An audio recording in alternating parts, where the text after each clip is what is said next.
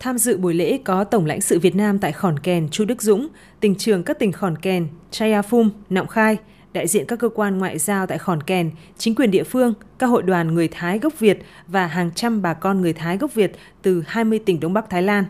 Phát biểu tại buổi lễ, Tổng lãnh sự Chu Đức Dũng đã điểm lại những cột mốc hào hùng trong quá trình lập nước của dân tộc kể từ ngày 2 tháng 9 năm 1945 khi Chủ tịch Hồ Chí Minh đọc bản tuyên ngôn độc lập khai sinh ra nước Việt Nam Dân Chủ Cộng Hòa, nay là nước Cộng hòa xã hội chủ nghĩa Việt Nam. Đề cập tới quan hệ Việt Nam và Thái Lan, ông Chu Đức Dũng khẳng định. Có thể nói, Thái Lan luôn là đối tác quan trọng lâu dài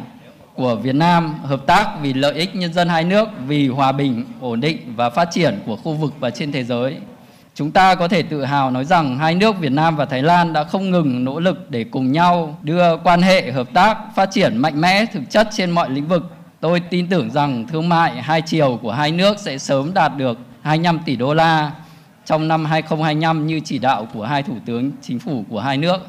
Tỉnh trưởng Khòn Kèn Sòm Sạc bày tỏ vinh dự được tham dự buổi lễ kỷ niệm 77 năm Quốc khánh nước Cộng hòa xã hội chủ nghĩa Việt Nam tổ chức tại tỉnh. Ông nhấn mạnh Thái Lan và Việt Nam từ lâu đã là những người bạn tốt của nhau, cùng hợp tác để đạt được những lợi ích chung vì nhân dân hai nước. ตลอดระยะเวลาอันยาวนานที่ผ่านมาทั้งสองประเทศ Trong suốt thời gian qua, hai nước là bạn tốt của nhau, cùng nhau thực hiện những công việc tốt đẹp để tạo lên lợi ích và chia sẻ niềm hạnh phúc cho nhân dân hai bên. Kể từ khi Vương quốc Thái Lan và Việt Nam chính thức thiết lập quan hệ ngoại giao, quan hệ hữu nghị giữa hai nước ngày càng phát triển nhanh chóng. Điều này đã minh chứng cho tình bằng hữu và sự chân thành giữa hai quốc gia đang diễn ra rất êm đẹp và bền vững.